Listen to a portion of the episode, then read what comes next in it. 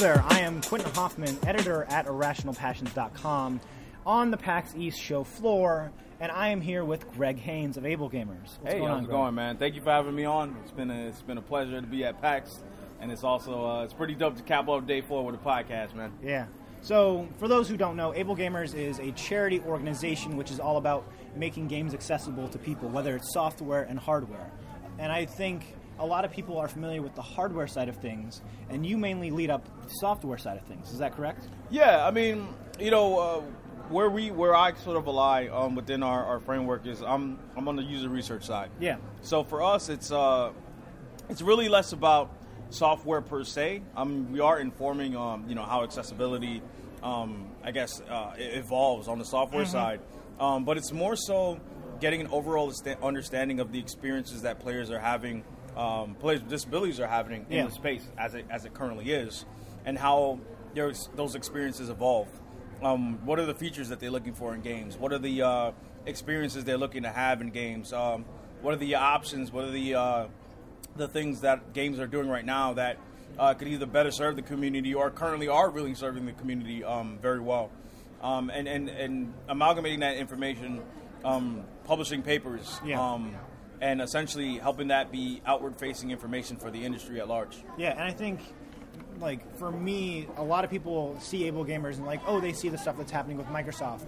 But there's so much going on inside the organization. Absolutely. Whether it's the stuff like you're getting, like getting that data, seeing what's going on, and like trying to make sense of those numbers. Sure. And I think when I was helping you guys out the other day, Kelso, I didn't even know this, but Kelso told me, Yeah. Joe Kelso, um, said you guys are teaching classes for developers to show up, and I think that's amazing. Thank you, thank you, thank you. Uh, yeah, Joe Kelso, our community specialist uh, over at uh, the PAX PAX East booth right now. Um, you know, he's, he's been he's done, been doing an awesome job talking about some of the things that we're doing right now. Um, you know, it's taken a long time for us to sort of uh, uh, produce the stuff that we want to essentially use to, to teach the industry how to create accessible games. Yeah. Um, for us, it was important that we understand the players 1st Mm-hmm. Um, it's it's really easy for one person or two people to talk about their experience and say, okay, this is how to make the game accessible for me. Yeah. But how do you make the, a game accessible for a community? How do you make the game accessible for a large player base? Um, and with that in mind, um, using our, our, our player research pool, um, our program called Player Panels, Yeah. which currently is sitting at um, 600 players with disabilities right now. Really? But using these players, the information that these players have, have, have given to us and trusted us with, um, we've used it to create a accessible design thinking tool. Yeah. Um, it's called Accessible Player Experiences, or APX for short. Um, what APX does is it simplifies um, accessible game design um, and breaks it down to problem solution formats. Yeah. Um, with the problem presented being something like, let's say, one of our patterns is second channel, right? Yeah. One of 22 patterns. Um, second channel is a pattern in which someone is having uh, difficulty um, perceiving the information you're trying to present through a singular modality that you're presenting it in. Mm-hmm. Yeah. So a great example of that is like a cutscene. Yeah. Right. Cutscene uh, obviously is a visual element, but there's an audio element to it as well. You know. Um, however, if I have you know uh, if I'm deaf or if I'm uh, hearing impaired, I might have trouble hearing the cutscene. So Yeah. what is the second channel that you could provide in order for me to, to you know perceive the cutscene? Yeah, Subtitles. subtitles. Subtitles probably the easy, easiest example of something like that, captioning. Mm-hmm. Um, so, you know, we with this in mind, um, you know, we developed this problem solution format in the form of these design drivers, where we present a problem like that modality issue, Yeah. and we present the solution, which is to provide another modality for Yeah. these players to perceive this information. Um, all of this is contextualized by what we call uh, design drivers. Yeah. Um, these dri- design drivers are based around um, kind of like a high level view of, uh, of disabilities, people with disabilities. So if I, you know, if I'm talking to a developer and I mention a specific disability, like Yeah. you know, uh, cerebral palsy, Yeah. um, you know, you might know what some of the symptoms of, of that disability, you know, Yeah. is, but you may, you may not.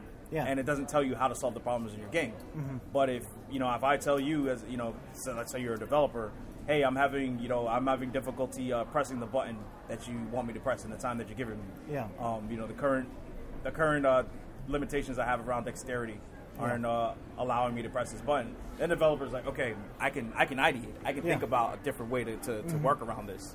Um, and these design drivers, what they do is they, instead of focusing on, let's say, cerebral palsy, they focus on, let's say, people who are have, have disabilities that affect their mobility, Yeah. that affect their dex- dexterity. It comes out a higher level. Yeah. So that's also inclusive of, of other disabilities, Yeah. like multiple sclerosis, right? Yeah. Like it, it helps developers sort of come out a level and not not get uh, too focused or bogged down with the minutia of, Yeah. of each disability symptoms, right? Like the, Yeah. the details Yeah. of, of each of those uh, disabilities expressions, because disabilities express themselves in a vast array of ways. Yeah. Um, so, in doing this, um, we created APX and um, we created a two-day um, course around it Yeah. um, for developers to be able to um, participate in. Um, this course is something that uh, developers can jump into uh, and uh, essentially learn how to win the arguments about accessibility um, and, and navigate the conversations about accessibility in their work environments Yeah. um, you know, arming them with information about, you know, for example, there being 46 million players with disabilities in the United States alone. Um, arming them with the information that players with disabilities, people with disabilities, um, have more discretionary income than the Hispanic and Black community combined as it stands today. Um, and, and making sure that there's that financial argument that's being Yeah. made, obviously the emotional argument that's being made, and the legal argument that's being made with things like the CVAA Yeah. out there right now. Um, and the, the, the credibility of, of APX, the credibility of the APX practitioner course is that players inform this research. Yeah. Player, this is this is us taking the voice of the players and giving it to the developers um, to really to really hone in on that and begin to have a, an ideation process for their their, their game development. And uh, we found that the interesting thing about it is that it's given developers a language to which to talk about um, the barriers that they they might have in the game development uh, process, right? So let's say, for example, we talked about second channel, Yeah. right? If, if a developer is in you know in a group meeting, he's like, "Hey, man, look, this section of the game we got a second channel problem." Yeah. Everybody on the team is now able to be like, okay, even if I don't know what second channel is at this point, I can bring up this flashcard. I can go to our website Yeah. um, that hosts all the APX design patterns, accessible.games um, slash APX, and they can check out second. And they're like, oh, okay, in this in this particular section of the game, we didn't provide a second modality for Yeah. this player to perceive this information. We've got to fix that. We've got to go back in there.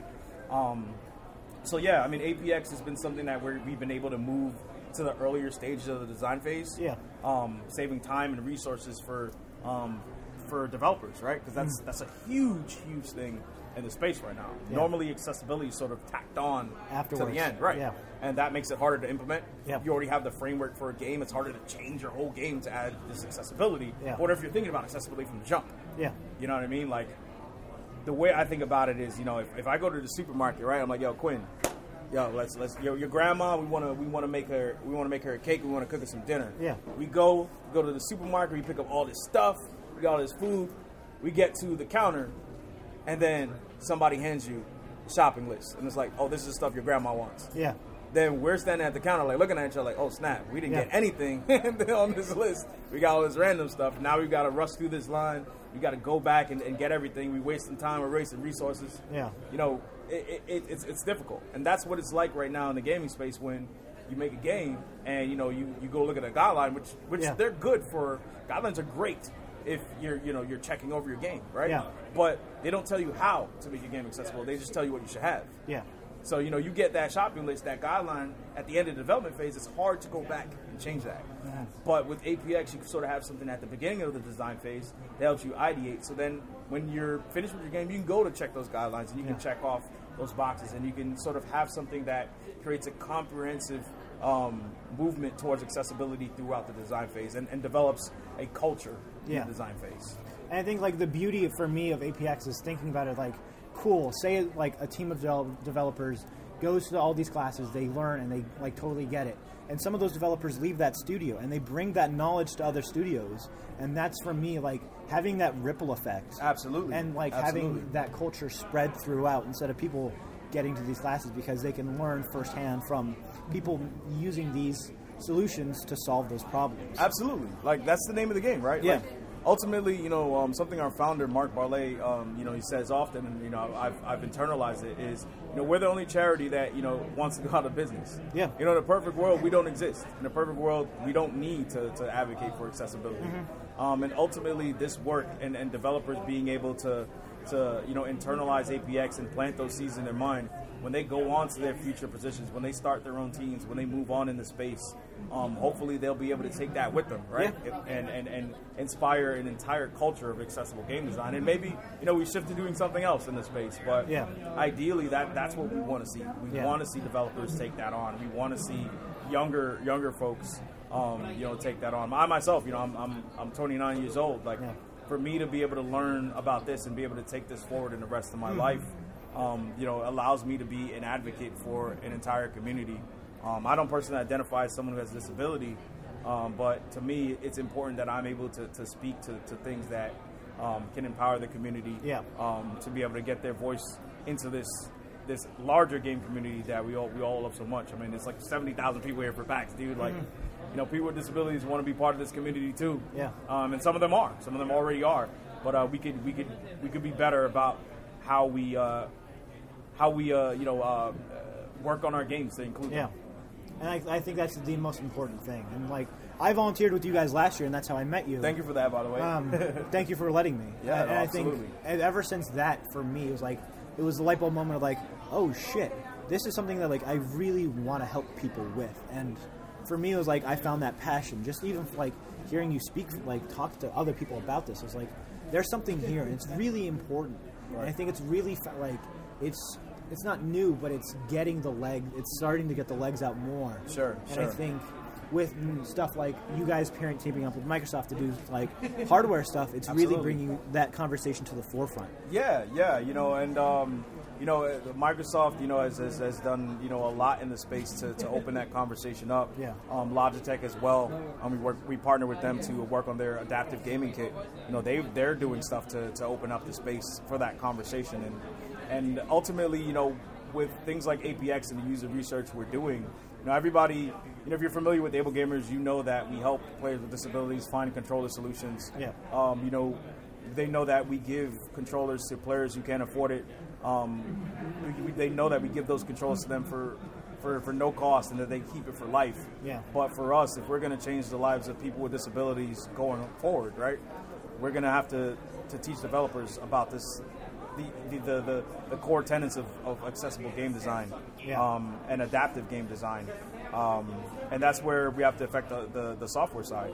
Yeah. Ultimately, this is about legacy, man. Um, ultimately, you know, when when you and I are, are dead and gone, dude, like we gotta we gotta leave this world behind for people um, who are born with disabilities to be able to to be able to, to enjoy this awesome medium that, that Yeah. we're able to, to, to be a part of, man. And uh, you know, being a part of, of of the culture to the point where we can ex- uh, affect the software side of things. Um, you know, we've been at we've been at studios like uh, Volition teaching this Yeah. course. Um, we've been at some other studios that I can't name, lest the sniper snipe me from a random area of this building. uh, NDAs are scary and, and beastly, but Yeah. you know we've had uh, we've had other other developers who have taken the course. Uh, and Avalanche Studios is another developer that we've done recently uh, up in New York. Yeah. Um, they've taken this course and, and they're they're using this today. And you know, if there's you know developers that are listening right now, you know, we don't want you to get left behind. Yeah. Um, the, the the arena is changing. Yeah. The environment is changing, and you know we have tools like accessible.games, Mm-hmm. um, you know, available for free. You can go on that website right now. You can start looking at the principles of APX. We have player panels as an open open thing that players with disabilities can register for right now. Yeah. Um, again, on accessible.games, if you're a player with disabilities, you want to be a part of our research pool. By all means, apply. Yeah. Um, you know, being a part of that research pool means you get to inform uh, the latest stuff that we're working on from a uh, academic standpoint, um, Mm-hmm. in terms of uh, papers and and, and, and uh, you know journal publishings, um, as well as working with developers in the space as well Yeah. um, to help inform the games. Because uh, a big part of player panels is that uh, players um, can play test and provide information. uh, Like survey information and things like that that developers might be seeking, Mm-hmm. um, and you know we ask that developers compensate players for their time, um, because ultimately a huge part of our mission is improving the quality of life for people with disabilities Yeah.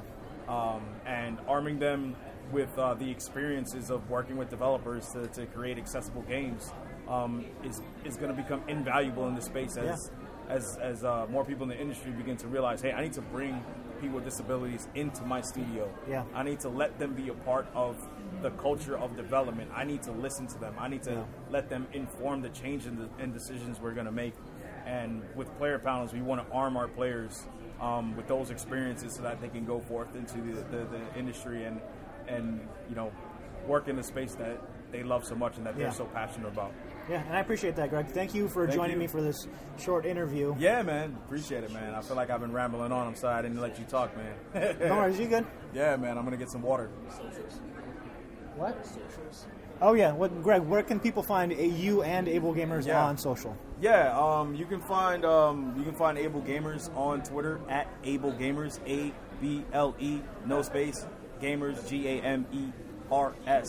Uh, you can find us on uh, Facebook um, at Able Gamers as well. Um, you can also find us on Instagram at Able Gamers. Um, you can pretty much go anywhere and find us at Able Gamers. Again, you can check out ablegamers.org if you are a player with disabilities or someone looking to get into the game and uh, you, you need help navigating that, we can help out there. If you're a developer or a player interested uh, in accessible game design, I, I encourage you to head over to accessible.games. That is the website, accessible period games, um, to check out what we've got going on there.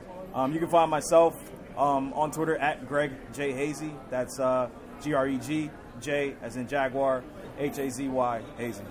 And you can find me, um, Quentin Hoffman, on Twitter at Quantum Q underscore Arbiter Q U A N T U M underscore A R B I T E R.